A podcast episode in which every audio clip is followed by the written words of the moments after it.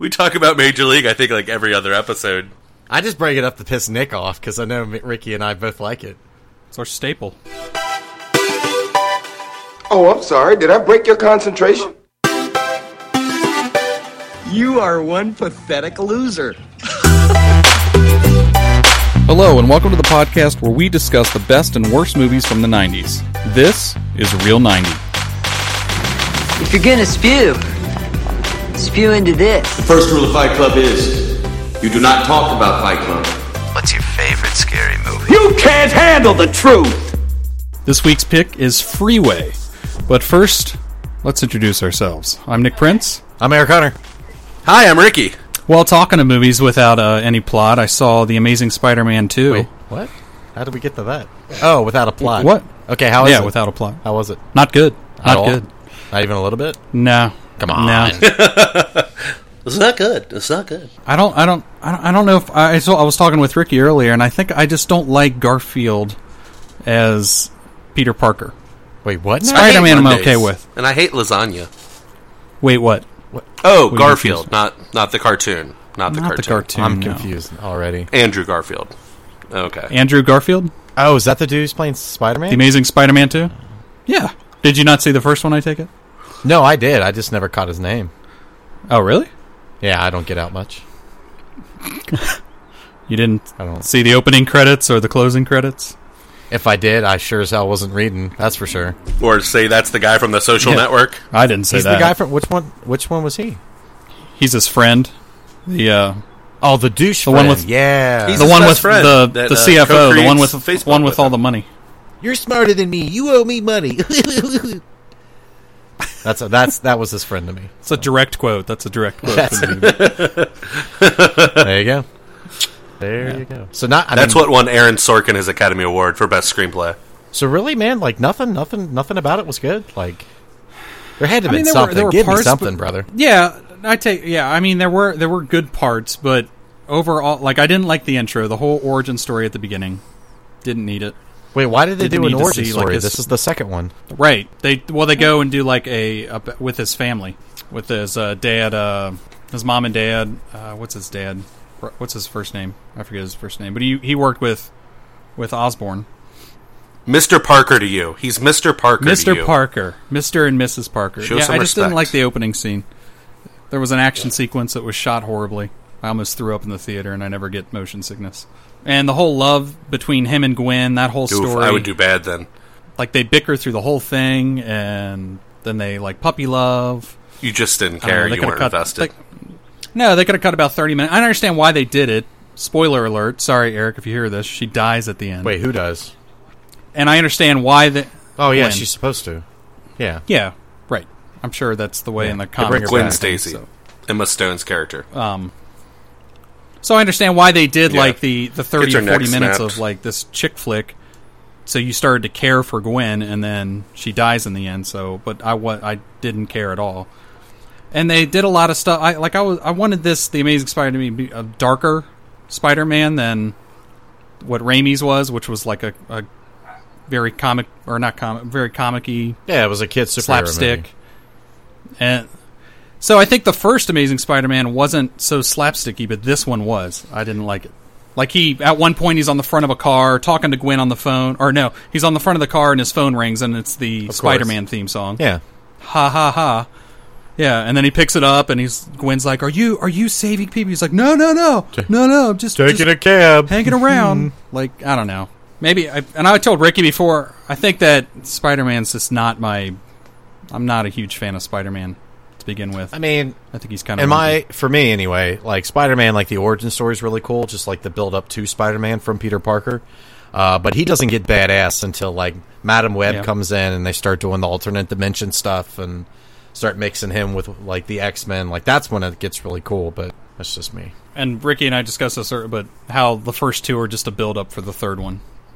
Like that's what I liked about Raimi's is that they were each one was open and shut, open and shut. You had Green Goblin, then you had Doc Ock, then so I like them as a movie. Where these are just like one Right. long movie, and they're setting up the Sinister Six for the third one. I'm going to give it That another sucks, chance. I mean, I did that. see like an 11:45 showing of it, and I was kind of tired. So, so was kind of tired. was working I out was all just day, tired and kind of cranky, so lifting weights. I was. I think they're selling a broader a broader movie.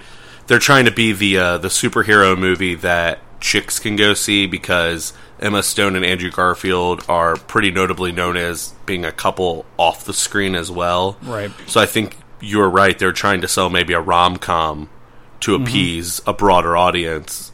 And with everything else they're doing in the movie, it's like no, get into, get to the meat and potatoes. Well, I think they're they're just trying to hit too many too broad a demographic. They're trying to go for. They're trying to go for all the kids. They're trying to go for, like you said, like romantic comedy. They're trying to go for the comic book people. You know, they need to kind of pick where they want to go. If they want to make it a kids movie, make it a kids movie. Or if they're going to make it, you know, a comic like an action. Yeah, It, it all comes back to, like we've said about other things. If you if you make a good movie, you make a good movie. Quit going in. Quit having like a flow chart of like, well, we got to hit this, we got to hit this, we got to hit this. Just make a good movie. Write a good script. Well, you got to think about the aftermath too, because it's not just a movie anymore. Like it's a cartoon. It's a it's a you know it's a it's an action figure line. It's you know there's so many more elements that go into these superhero movies than just a movie that it seems more likely that the movie's going to take a back seat and the toy line's going to be more popular or the video game or the t-shirts or you know what I mean like they're just cashing in on the brand. Unfortunately, that's what ends up happening. Right. But what's great is Yeah. Nolan's Batman movies. Like I can only see the production people from that are like, shit. Now we've got to watch the movie and see what we can make a toy off of from this. Except from the, you know, usually that's flipped. Usually it's the production team going, we need you to have a scene with this. A scene with this and a scene with this, so we can sell Spider-Man on a boat jet skiing or whatever. We need to sell that figure Yeah. along with three different other kind of Spider-Man figures. Ooh, I need that figure. I mean, come on. Spider-Man loves the beach. But see, if I'm a writer and a director in a studio, I would want that movie to be uh, very strong with a great story, so it stands the test of time. That's not what So these movies Ten are years for, down the though. They're road, quick we're looking back at That's all they Amazing. Spider-Man 2 and still want to watch that movie. That doesn't happen. Yeah. Yeah. They should be. If you want a good movie, like like I said, I go back to Christopher Nolan's Batman. If you have that clout in Hollywood, which I think Bryan Singer's going to have with Days of Futures Past again, you make a good movie. But it's it's hard to get the the support from a studio. Um, I went and saw yesterday the new Zac Efron Seth Rogen movie Neighbors. Yeah. uh, the comedy about Seth, um, Seth Rogen and his wife Rose Byrne have a baby. They buy a new house. They're they're feeling the kind of like just becoming adults. It very much starts off like it could have been a sequel to Knocked Up. Like after we see him and Katherine Heigl have the baby, what happens next? Um, it was a funny movie. I didn't think it was as good as This Is the End or um, Knocked Up, but I think it was kind of on par or a little better than Pineapple Express.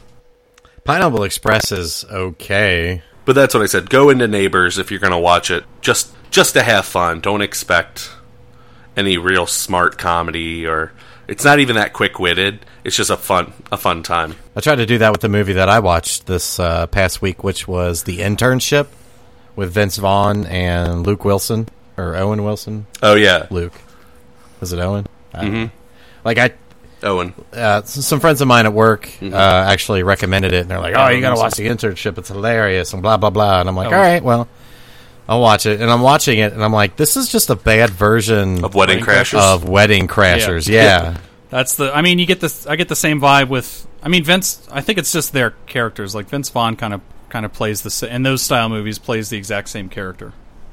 Well, Wedding I- Crashers, the it's, breakup, it's that all that. Yeah, it's that, but I think they even wrote the script kind of the same way too, because it was like, Yeah, they- you know, these guys are on top of the world, and now they're not, so they're trying other means.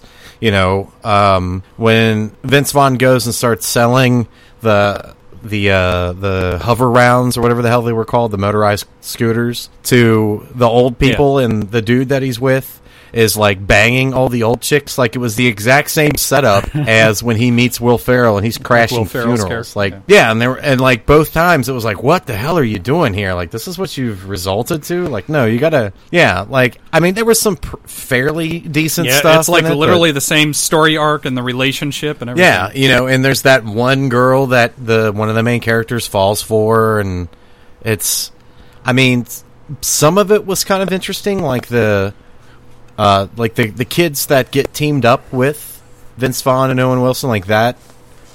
That was He's- kind of he's gotta become a better person for her. But then again, you know, it just it still wasn't it just wasn't that well written. And Google being the the the landscape and the backdrop for this movie wasn't good enough for me to keep watching. You know, I mean, I watched it, but I I don't know. It was, it was another throwaway to me. It was it was hard. Yes, I was hard during the entire movie. Hmm. I've seen it a couple times. Oh, what the internship? yeah, Ashley liked it, so it was something we could just watch together. I mean, it to me is like if you like the Wedding Crashers. But no, I like The Wedding Internship. Crashers. It's hard to say. It's an it's an easy movie. You don't need Yeah. you don't need Yeah. a lot of prep to get into it. It's Right. it's a no brain it's a no brain movie. I mean, I'm not saying anybody that likes it. It's just one. It's like Neighbors, or it's like uh, I also told Nick earlier, Eric, that I rewatched 21 Jump Street. Did you guys have like a whole show without There's some me? clever things in 21 Jump Street. Fucking- No, Jesus. Yeah, we did. you. We were just waiting for you. I'm a little late from work, and you guys have an entire episode without me. Yeah. Douchebags. Well, we were on at like seven thirty. Did you see 21 Jump Street? No, Douchebags. and I probably won't. It's clever. Uh, there's some surprising things that you don't expect, but all in all, it's just another fun movie that you go into. You don't have to be on your toes to like catch anything. Like, oh, I gotta be really interested and invested because I might miss a plot point or something. It's one of those movies you can just veg out to, kind of like Van Wilder. I would lump all these movies we've kind of been talking about into that like Van Wilder Yeah. Animal Yeah, House but those movies are good kind though. of package. These movies are not. I agree. I think there's some better. I wouldn't better say than Animal other. House. I wouldn't say Animal House. That's You don't think Animal I House and put it Van Wilder House are kind of? or like Caddyshack. You're just I mean, those movies are the best of Oh that. no, I thought like, you were comparing that. that Those genre. are like dumb, like nonsensical they comedies, kind of are. like I mean- Internship. they they're they just kind well of are. written. They're just Yeah. the uh, they're the higher end of it.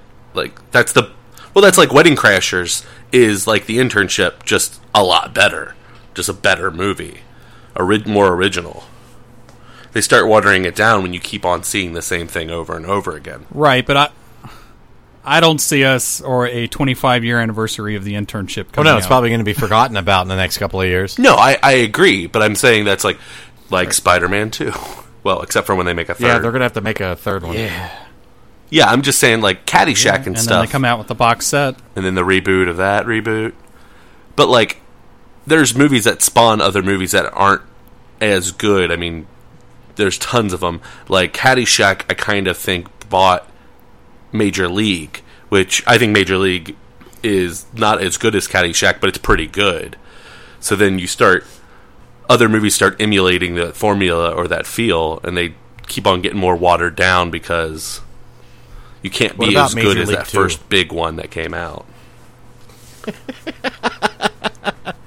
Such a God, good no. movie. Shut up, Eric. What? I still hate Ricky for making me buy that stupid movie. So good. Major League Major Two. League Two. I love this good. British shit. So good, so good. Weebles. You got the marbles, marbles. That's the.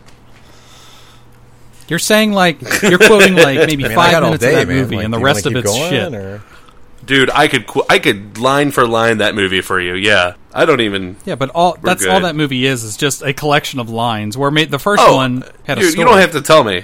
Major League Two. Okay, so Major League Two is the internship of the Major League series. Like, there's Wedding Crashers, then there's the internship. There's Major League, then there's Major League Two, and then there's the dumb bastard son, Major League Three, back to Wait, the minors. Nick, did you just say that the Ma- Major League Two was just a collection of lines? Because I think that's the majority of movies are just a collection of lines. I could be wrong. Yep. I could be wrong. Oh wow! Now we're All right, this is a good time to go to commercial. you say a line, I say a line.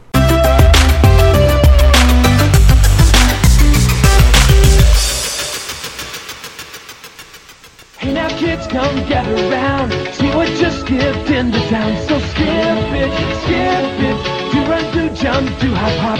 Skip it, skip it. Skipping and a screaming and a bop to bop. But the very best thing of all, there's a counter on this ball. So try to beat your very best score. See if you can jump a whole lot more. Skip it, skip it. Come on, everybody, skip it. Roaring good fun from Tiger Toys. From executive producer Oliver Stone, meet Vanessa Lutz. The cat drinks milk. I love you so much, Chopper. I love you too, baby. Her dad just doesn't get it. Larry, get your goddamn hands off my anatomy. Her mom is clueless. You don't know nothing about nothing. You don't know a goddamn thing about nothing. And her life is no fairy tale. You having some kind of trouble? This is a story of A. Murder. You the guy that's been killing all them girls on the freeway, Bob? You gonna do sex to me now? B. Revenge. You accept Jesus Christ as your Lord and personal Savior. I want that little monster to pay for this. Right now, we're the best friends you've got. I'm so sure. C. Betrayal.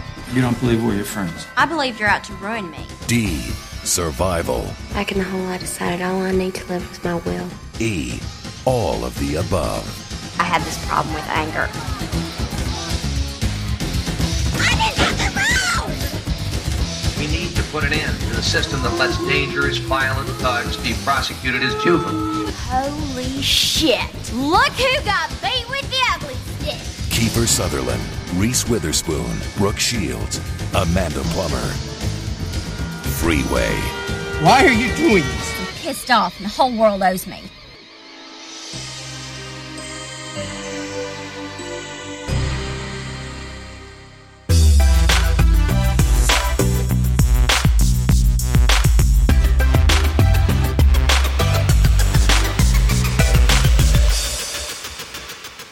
And we're back. All right, spin it, E. Whoa! That's crazy. See how I did that? See how I Sorry. did that? Let's do it again. Let's do it again. And we're back. Sorry. Whoa! So Eric, you you want to tell us about And your we're amazing black. pick? Oh fuck. Uh, sure. Let me just. Uh, Shit, I didn't even watch it. totally forgot it. I just came up. All right. I just, I just came up with a word Oh. God. and So hoped well, it was well, a movie.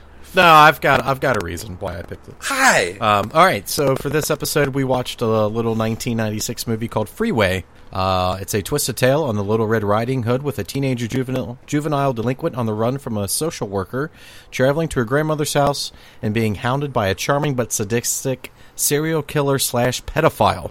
It's directed, directed and written by Matthew Bright. Stars Reese Witherspoon as Miss Little Red Riding Hood, I guess you could say. Uh, Kiefer Sutherland, uh, Bokeem Woodbine, and others. Ooh, I love others. I want to be an other one day. Freeway. So surprisingly, Freeway. I I really like this movie. I watched the, the trailers to it, obviously before I watched it, and I was like, "Uh, this is going to be a really cheap, horrible movie." Now it was cheap, but it was it was really good. I really enjoyed it. I normally I hate Reese Witherspoon because I think in every movie that's the only kind of character she can play is just a hillbilly, Right. Like country girl. Any movie that I, I don't think I've ever heard her not have that accent. and I understand. I mean, yeah, that's her born accent, but a lot of actors can do another accent other than Yeah, they fake it. a country or whatever they're they're where they're born. I agree with you, Nick. Um, I was I had apprehension going into the movie because I'm not a big fan of Reese Witherspoon, but I, I think the exact opposite reason. Every every movie that I really hate with her in, she's trying to play sweet and cute and not have that accent. Um, the two movies that I now like are this movie and Election. She doesn't have the accent, but she plays a crazy bitch. It's funny. One of the movies I watched uh, was American Psycho, so it was, it's funny that it has that link, Reese Witherspoon. But no, I really liked her as this character. I thought she did a really good job. I didn't know until I read that she was supposed to be playing a 15 year old. I thought she was No. supposed to be a little bit older than that. Yeah, I agree with that. She definitely comes off older. Um, the movie starts off with her in the class clearly being illiterate and pretty far behind. She's in the slow class. Right. And they're starting off with the line, what, the cat drinks milk? And when she finally says it correctly, the whole classroom's like, yeah, you did it! Yeah. Uh, I think that's a great tone. That in the opening crawl with the um, the credits with the cartoons. Yeah, that was depicting weird. Little Red Riding Hood as being slutty and the wolf is just being a horn dog. Right. I think was a really good way to set up this independent. I really like the opening credits. I could have Right. done without the classroom. They were trying to really drive home that she's stupid, and they that I just felt like that was a wasted scene. That didn't really make any sense to me. Plus, later on in the movie, she can read a menu and order food, so they kind of contradict themselves with that. Well, I don't think she was stupid. Well, okay, she has street smarts. She doesn't have book smarts. Well, I mean, she, we never see her read straight from a menu. We already see her. No, she after she after she kills Bob, she goes to that restaurant and she orders a very specific item on that menu. So instead of just saying I want a cheeseburger Right. and fries, she's like I would like the whatever it was, Midway cheeseburger, whatever the name of the restaurant was. Hmm, good catch. I, I think the scene. I think that's a mess up that they should have made. They should have corrected in that scene. But I think opening the movie with that scene um, lets you empathize with her character a little bit more before the next kind of like grisly scene with her parents, and it also gives you a good uh, a good basis for how left behind and how unlooked after this girl is. Yeah, the dialogue is super raw. Like it's very Yeah. like it doesn't hold anything back. And I don't know if that's just because of the way that the characters are written because they're Mhm. they're meant to be illiterate and, you know, Right. from the streets kind of poor education. Um but yeah, I mean there's like I don't think I caught one simile or metaphor or anything like that. They're pretty much this, point in this dialogue. everything they say. Yeah, like it's it was weird. Um So uh, I'll explain how I came up with the idea of this movie. It was literally just a top 10 list of movies from the 90s you probably haven't seen that is worth watching. And I picked this one because I thought it would be interesting to see Keith Sutherland play a serial killer slash pedophile.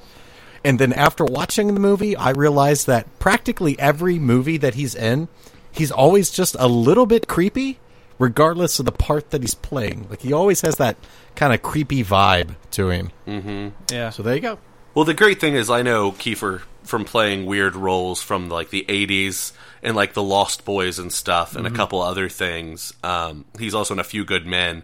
Plays a pretty unadjusted character, um, but it was good to see him in this because he was a little more aged and a little more resembles the Kiefer like 24 Yeah. that we know. And it was great to see him uh, unhinged while still looking Yeah. a little more Yeah, I thought it was mature really than he did from his like 80s in this. counterpart version of himself. Strange. Because I don't think he oversold his crazy um, immediately. No, he was yeah, he was really good at holding back. Once we get to her in the the van or the uh, the SUV with him, um, I'm on board. I think some of the some of the dialogue and some of the the filming is a little off. It's a little cheap looking.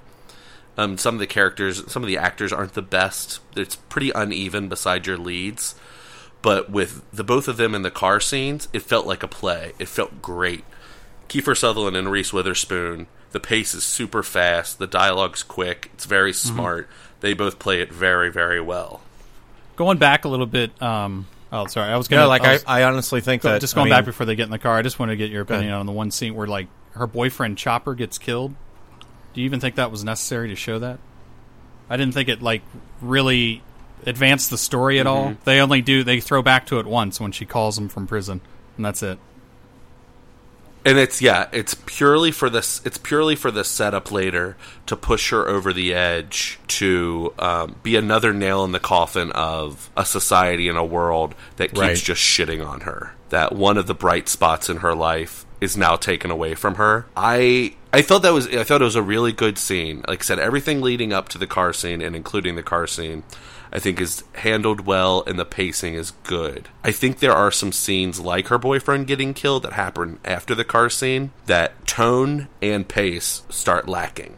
I think after the car scene, this movie ends up going all over the place a little bit. Yeah, so her getting arrested and going to the all girls prison, Yeah. like that was a like that took me completely by surprise. Like Another movie. Yeah, like I was waiting for her just to get to grandmother's house. Like I think her boyfriend getting shot at the beginning um, was so that she had no reason to come back home because her boyfriend's dead. Her mom and stepdad are in jail for methadone and prostitution. Like she has nobody home. She has to go to her grandmother's house. You know what I mean? Um, and I think that's what really was supposed to push her to get there. But Yeah. No, I- yeah, I agree. Like, the whole the, the the whole prison scene was just like I enjoyed it just because I thought it was uh, an interesting change of pace because you really find out what kind of a uh, a person she is. Um, but it was it's very sudden and it's very it's it takes me by surprise big time. The movie for me changes in the My- interrogation the thing that scene. took me before that was the detectives. The detectives were very weird. Fair, agreed. Like just the way she acted around the detectives. She like the one detective, uh, what was his name? Detective Breer, the the black detective. Like he Mhm. was like a pedophile on himself. Like he, he was like, "What did he say to you? Tell me exactly what. He, and did you like that? Did you like what he said?" And then like she beats the shit out of him, and nothing really crazy happens. Like it takes them a Like, long time okay. before the other detective like holds her back. Like so, I just got a weird vibe. Yeah, I got a weird vibe from those detectives. That's the first scene after the car scene where the movie starts being unbalanced with its tone and its pace, and the dialogue inherently, like, immediately feels different. Like, there's some real bad dialogue. They start dropping some character stuff in about her that Right. it's the first time we hear about that she has an anger problem. Now, I know they do that because they have a case file on her and they're reading it and they're trying to goad her. They're trying to raise her blood, raise her temperature. And then she turns it back in their faces.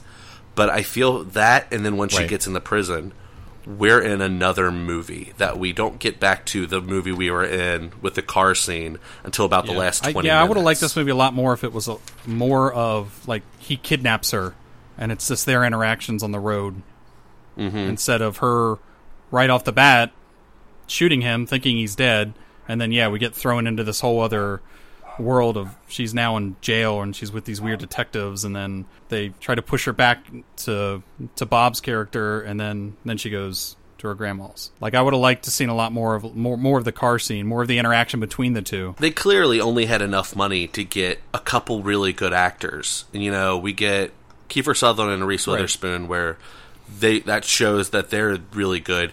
But then after she shoots him, we're introduced to what Yeah. ten new characters, including Mm-hmm. the prison scene, that are not very good actors. We get to see Brooke Shields, uh, Kiefer Sutherland's wife, who's Yeah. Yes. atrocious.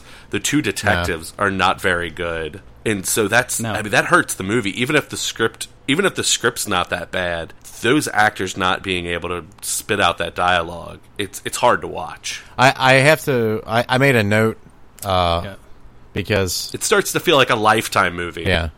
I made a note because I thought it was interesting that uh, Keith Sutherland's character uses uh, a shaving, an old style shaving razor, as the weapon that he holds, uh, rather than like a, just a, Oh, yeah. a knife or a gun or, you know what I mean. Like I thought that was very interesting. Like I felt like it was it was put there for a reason, but I couldn't figure out why. Because it's a very distinct. I think the whole knife thing is a little bit more intimate. If he was going to kill, No, I get that, but the fact gun. that it was an Like, old has style, up- an old style, Yeah, why, sha- yeah, yeah, why yeah. it's a So straight why razor? It's an old ra- uh, shaving razor. It's very primal. You know, the manual like- shaving razor. Like, I'm curious as to why they picked that. Maybe I'm wrong, but I think it's supposed to represent the claws that a wolf would have. It's more primal, and it more feels like when he holds it that it's an extension of his hand, an extension of himself. Where a No, knife would have like a big handle, a big blade, where that's very sleek, kind of like a Freddy claw. No, you're wrong. the way it bends, the way he can Maybe. manipulate it. I could be totally wrong. That's the connection I got. Uh, yeah, I guess I could see that. I'll buy that for Maybe. a dollar. I, Yeah, I don't, I don't know why he uses a straight razor. I mean, I agree with you. I like the I like that it's just not a, a typical knife. It's unique. Yeah. But, uh, So, I don't know. Like, it was uh, obviously like it. it So there's about. I was watching this movie, and once it starts getting to the interrogation and then the prison, and kind of the unnecessary violence, and I say unnecess- unnecessary violence because everything else felt really grounded. The um, the aggression and the violence in the car felt real by the way they played it out. and they long played it out. He didn't immediately go crazy on her. They went and had dinner. Um, he tried talking to her. He tried mediating her um, the violence of the boyfriend getting killed seemed real because we they let us know the situation that these characters are in. Um, but once we got to the prison and kind of when she goes ballistic, well, she first goes ballistic on the detective and then goes ballistic on the other female prisoner. It made me start thinking of natural born killers. And I was like, oh, this is just unnecessary violence because they need to fill up the middle of this movie and kind of make it more action packed. And then when I got to the end of the movie and saw that it was executive produced by Oliver Stone, did some research, and that's how this movie got produced.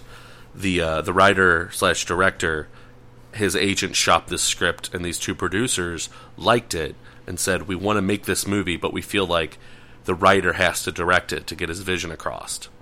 Well, no one would buy it. No one would be in it. Like no big names would audition. One of the producers was friends with Oliver Stone, who was making Natural Born Killers at the time.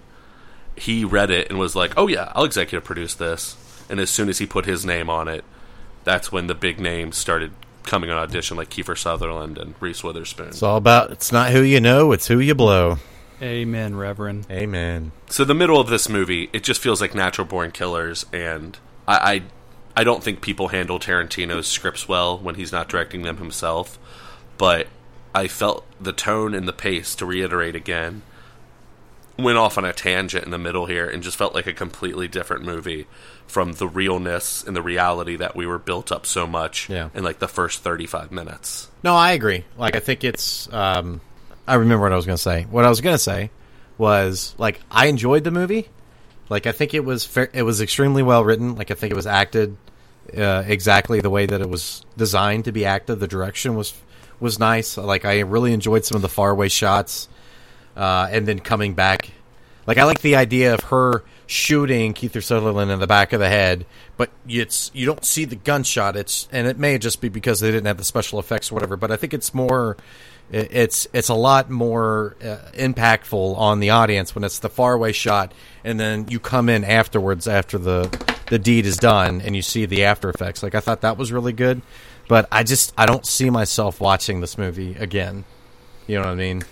Like I don't see myself like just slapping it in and Hmm. watching again. Like I got the experience that I wanted. I enjoyed it, um, but I it to me, I like I'm done. Like I, I don't think I'm gonna go back and rewatch it anytime soon. I agree. I think I, I enjoyed the Yeah. grittiness, but I, I think if this movie would have been done a little bit better, I would rewatch it and show it to people because it's got a cool underlying story, the reimagination of Little Red Riding Hood, and the realism of like even in the car after he gets shot, you know, in uh, maybe other movies the guy would be dead, but in this movie they're playing it real, and the bullet passed through his face, and he's he's Yeah. just fucking deformed and he's bleeding out. But if this movie was, I'm gonna have to say, if this was a little bit more mainstream with a better director and maybe a better editor, I, I think it's I think it's a more rewatchable movie. Maybe, yeah. with some different actors. I don't think the directing. I don't think the director directing and editing was that was bad. I think it was the that like we've hit on before. It's that middle part that was elements of the story that really had no purpose. I think other than he wanted to add some more time to the film. He wanted to like that whole prison sequence. I think could have been taken out. We didn't need to see her in prison. Like uh, and I that like opening scene. I really didn't. I honestly would would have rather the movie the middle part be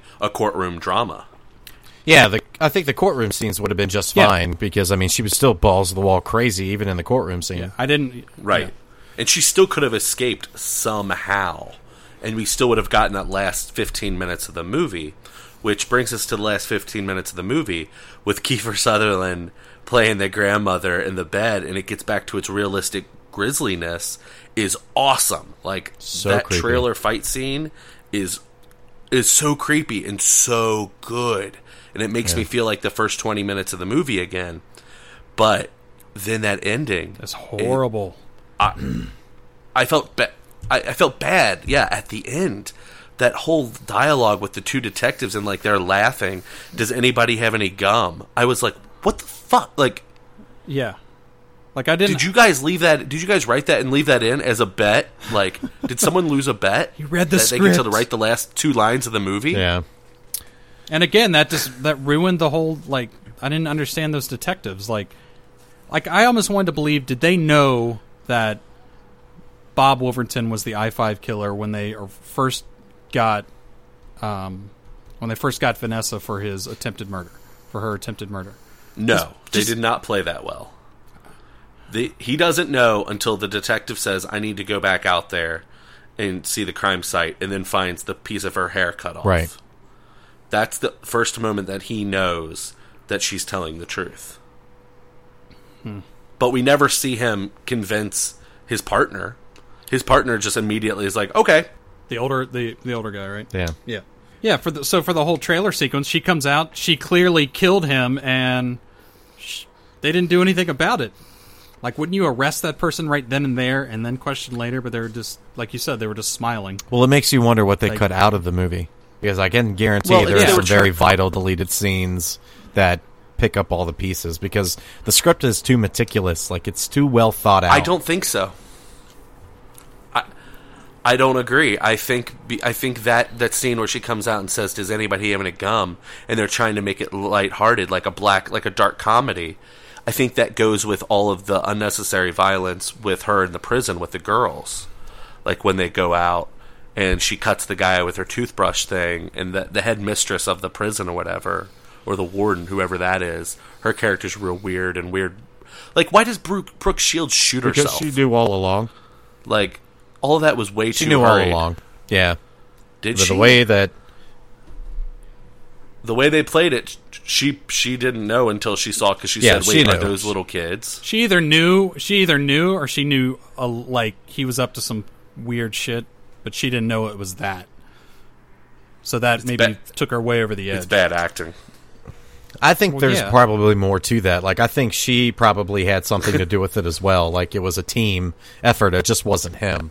See, then that doesn't support her going upstairs and blowing her brains out, unless you're going to say she Well, yeah, did that just you? not to get arrested. Yeah, but I don't think she was. Pl- she's a bad actress, but I don't think she was playing that. I think she was playing that she had this public image, and she had been supporting her husband so much through this via the TV and in the courtroom that when it all turns out to be that he's a sick fuck and he's this serial killer, she can't face the public scrutiny that will sure to come. I don't know. So sh- she takes the easy way out. But it was just way too hurried. It was weird. God, does anybody have any gum? That fucking and they freeze on her laughing. On her like smiling. Where did the It's money so come Where'd the money come bad.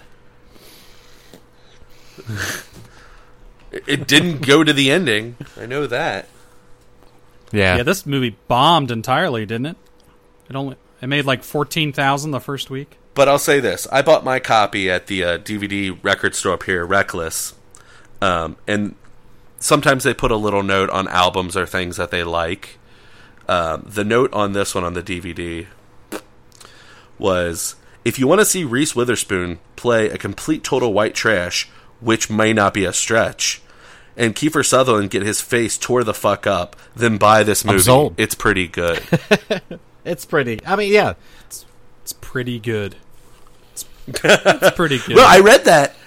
I If read that, and I'm like, I li-. I'm like, you know what? I like Kiefer Sutherland, and I think he'll play the levels of being a creep fucker. I was like, I'm into this. And then, like I said, that first 40 minutes, I was like, Eric found it like this is a. I can see why Eric likes this. Nah. I thought you May had already seen it. And then once I got to the end with the, uh, do, do either of you have any gum? I was like, Eric pulled this from a list. Eric went online Yep. and searched a list because there's no way he digs that dialogue. I didn't because I know you're very interested in good dialogue. I didn't search for it. It- it- I just happened to come across it. Let's just let's put it that way. it came to me. It called me out in the night. Yeah. So, oh, okay. So I wanted to bring this bit up. Worst actor in this movie, the dead grandmother. I think every time they shot to her, she was like moving. Like either her tongue was moving or she was like shaking. Like I understand this woman's old. Really, really, you call on, out man. the woman who's got to play a stiff. Brooke Shields acted like she was dead, and she was supposed to be a live character. I, I think that's just in her personality. It's got nothing to do with her acting ability. until she died. Well, Yeah, normally what they do in when those scenes herself in is the they head. take us, is they just take a still shot and just let it run and make it look like it's they're actually filming her. Like they didn't do that in Oh, this they movie. got- like they, They didn't have the budget for that. Yeah, yeah, they didn't have the budget for a still shot. they did not have the budget for that. Uh, They well, I will have to. I would give Kiefer props on playing dead because I sat there and like stared at his like chest and belly to see if it was, and he, He did, did a really great good in- job. At, He did great He in the breathed a little bit, Again, Like when we still when alive, we re-see him and he's in the but he diner. did a great job at playing dead. when he orders food from Flo before he gets to the grandmother, it's super creepy. Like I see traces of like Freddy Freddy Krueger Mm. in his performance. And I'm like, I wish I would have seen more of this in the movie. that whole that whole costume was creepy. So Nick, you pointed out I loved how he had to keep taking like Yeah. a Kleenex, the and drool, getting dipping his. Nick drool. pointed out that there's a um, a direct to video sequel to this that came out two Really? years ago, or two years after. No, sorry, two years after the first one. It's called the the the. It's called Freeway Two: The Trickster Baby. The Trick Baby. I believe. No, the Baby Trick Baby. Trickster, one of the two. Yeah. Because at one point, they act- she actually says, "She's like, I'm Yeah. no, I'm no trick baby." And this one, I'm and that sure one is it. supposed to play off of the Hansel and Gretel story, I believe, So there's there's two. There's a brother and sister. and uh, again I'm written good. by uh, Bright. Was it directed by him? Yeah, I would. I would assume. Yeah, I believe so. Yeah, It's I not Oliver Stone though, is it? I mean, I wouldn't be surprised if the ex- the exact I'm gonna same have to like, look that crew. up. Um, I'm sure. I'm gonna have to pull it up. There you go. Confessions of a Trick Baby. That's what it is. Okay, so three years 1999 after. Matthew Bright, Ugh. writer director. Oh, Natasha from Lyonne, Maria from American Pie. Celedonio, David Alan Grier. Is he the David Alan detective? Grier? Two It snaps. says on and a IMDb clap. that he's douchebag one. Well, that doesn't make any sense. well, there's got to be two of them. No, he's not. With a Z? Oh, He's Mr. Butts. Mr. Butts. Mr. Butts. Yeah, Mr. Butts. Mr. Butts. Natasha Lyonne is Natasha- white, white girl. Guess what Natasha Lyonne, she's the star of the role. Guess what Nice. her character's White girl. called? White girl. Uh, It's like they left they left that in the script by This is- accident. Like actor Whatever. A, actor B. White girl. This is bad. Oh man. Wow. hey, it's on YouTube if you want to watch the whole You movie, did. so you know it's a good movie. Yep. Means there's no nudity. All right, what are your guys' uh, favorite lines? Uh, mine's would either have to. I had two. The one was uh, where Bob's character comes into the courtroom and Vanessa sees him for the first time. She goes, "Holy shit! Look who got beat with the ugly stick. Is that you, Bob?" That was very good. Her character and everything. It was. She just no no regards to the where she's at in the courtroom or anything like that. My favorite line is uh, "Keep your hands off my anatomy," which it's in the trailer. Yeah. Um, when she's talking to her stepdad at the beginning. I think that was the first time we really hear kind of like the the Bob line in the courtroom. We're like, okay, this this girl's even though she's Yes. a sad existence, it's Uh, pretty funny. She says some just Uh, my favorite actually things you don't Nick, expect. happens right after the line that you had mentioned when she says, "Yeah, I heard that you had to get one of those bags on you so you could shit in it." well, you're just one big old bag of shit, ain't you, Bob? I was like, "That's fucking hilarious. that whole hilarious." scene was just good because when she leaves, she's like, uh, she say chipmunk face and your skipper wife. Bye, chipmunk face and your skipper wife. Yeah. My the my first Yeah. the the line that I originally saw was uh, she's sitting in the car and she he says something about her mama saying that she's a like your mom's a whore or whatever and she says well I wouldn't like to beat your mama and then he elbows her right in the stomach. She's like you can talk about my mama but I can't talk about yours. yeah. Yeah. She doesn't understand the situation she's in. Yeah, it's great. That's I mean that's that's I think the uh, the commentary on the first line that I picked and the courtroom lines and that line is she just is not oh she's so naive and doesn't understand the severity of the situation she's in. And that's what makes Right. her character kind of charming until she starts going off the rails. Cuz before that, you you sympathize with her and you empathize um, try if you guys ever get a chance if you have it on DVD try listening to the director's commentary he is a crazy person he sounds like the Unabomber he sounds like a mentally insane person who's tell talking to you about his manifesto that he wrote he talks like this and when we shot this scene Is it like Norman reason- Bates or something? uh, like that the whole time. Yeah, it was just really creepy, and I'm like, huh, this movie's a That's little less nice. charming now that I know it's from the mind of a crazy person. Let's do our ratings. Ratings. Let's start off Oh, with you, Nick. What is your rating for this movie in All reels? this ratings. It's like what are we ratings. doing? Unlookable. Uh, I give it three, three out, three out of five reels. I enjoyed the movie. I, I think I'll watch it again. I'll definitely watch it again. I do want to check out Freeway 2 just to see what it's all about. Would you suggest it to others? Uh, yeah, it would. It would depend on who the other is. Like, I wouldn't suggest it to like I don't think Ashley would enjoy it. Probably not. No, even though she likes Reese Witherspoon. What in Sweet Home Alabama? But yeah, pretty much any chick flick that she's in. like, hey, honey, you want to watch this? You want to watch this Reese Witherspoon rom com? Yeah, three out of five. I have to agree. This is uh, probably close to being tied with my favorite performance of Reese Witherspoon. As I said before, the movie Election is my favorite. Um, but I have to disagree with the stars. Uh, I don't go. I don't give it too much less than you do, but I give it a two point five, just because I feel like there was a, a good story, some good dialogue. But man, the bad acting and the the focus seems to go off the rails at about 50 minutes, 45 minutes. So 2.5. Hunter? Yeah, I'm with I'm with you, Ricky. I I'm going to say 2.5 as well. Like I think it's uh, as I said before, like I think it's one of those movies that's interesting to watch a first time around, especially if you don't know anything about it. Um, but I think there's there's too much in this movie that just it doesn't seem to connect, and it's very discombobulating. It's it's sometimes it's kind of hard to follow, which may have been the whole idea of the writer. Like that's maybe that's exactly what he wanted you to constantly be thrown off course, and and but I mean, as a movie, it just doesn't work.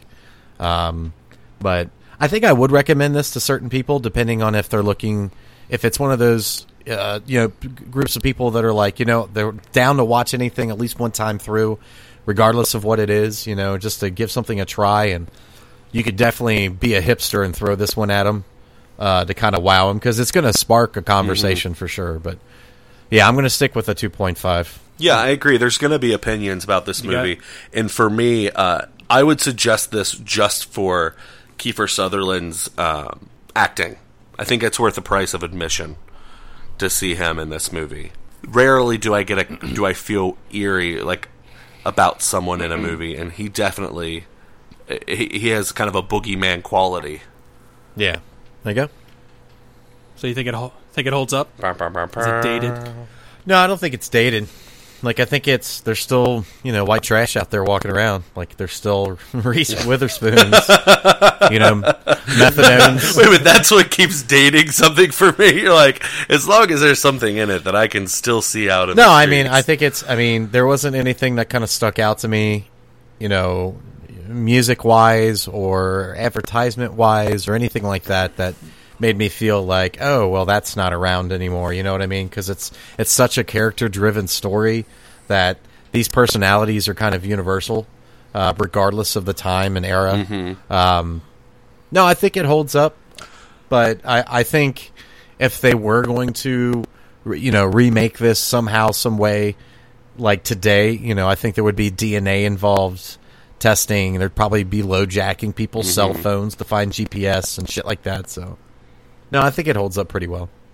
Well, it's funny you say that because I was thinking if I were to make the alterations to this movie to make it a better movie in my mind, if I remade it, I would probably set it in the 70s and make it more feel and look like a Texas Chainsaw Massacre, the original. yeah i can see that But there are definitely some. Maybe it's just because I've seen a lot of indie movies from the '90s because that was the big indie boom, um, the mid '90s with Tarantino, Kevin Smith, Robert Rodriguez, uh, a handful of other directors and writers. It definitely has that look and feel of kind of like a grunge film, like a guerrilla movie. Do you think the movie holds up, Nick? Uh, I agree. Uh, yeah. Do you think it comes off like a real '90s? No, I think it holds up. And uh, the one thing I we didn't, haven't touched on was Danny Elfman composed Oh, yeah. all the original music for this. Yeah, there wasn't any like standalone theme.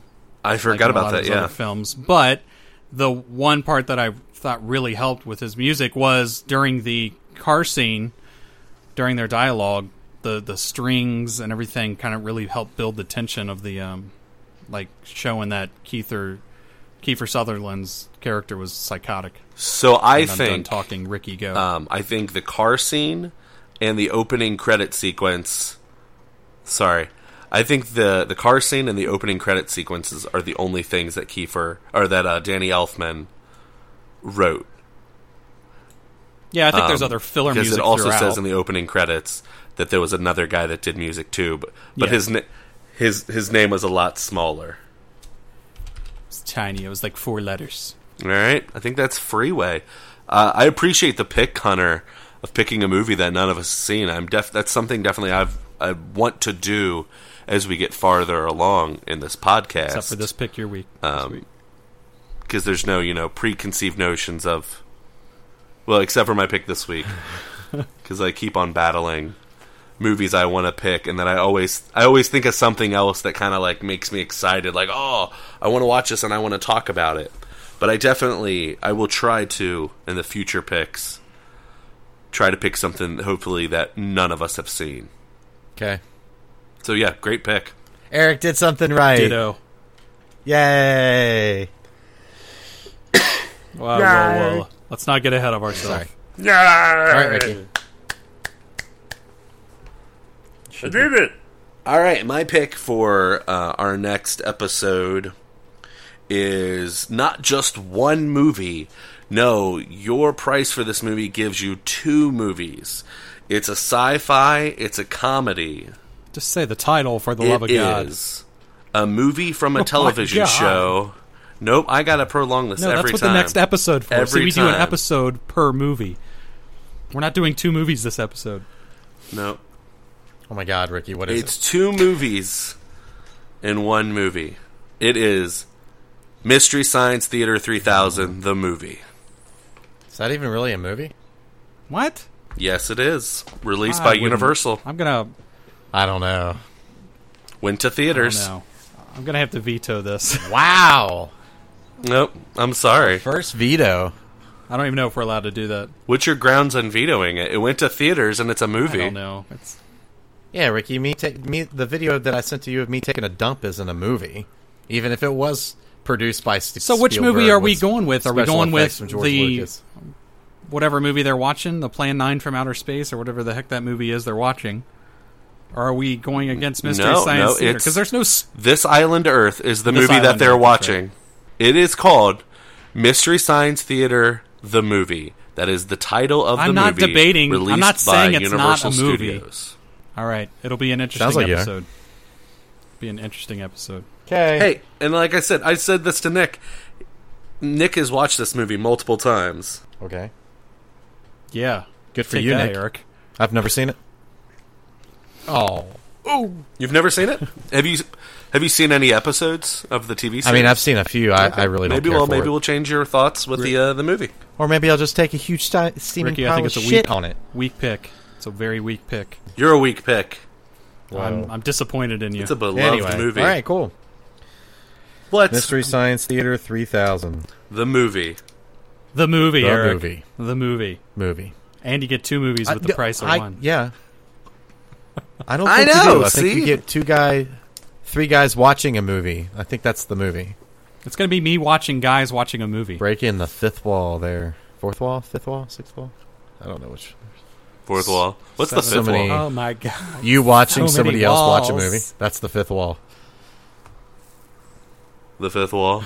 And if they look at me, if they l- turn And around then and, if look you at me, turn that's around and look wall. at them, yeah, Yeah. Yeah. And they're behind you. watching you, watching them watch the movie. Yeah. We All right, derailed. well then let's call it. Mm, look at the man in the mirror.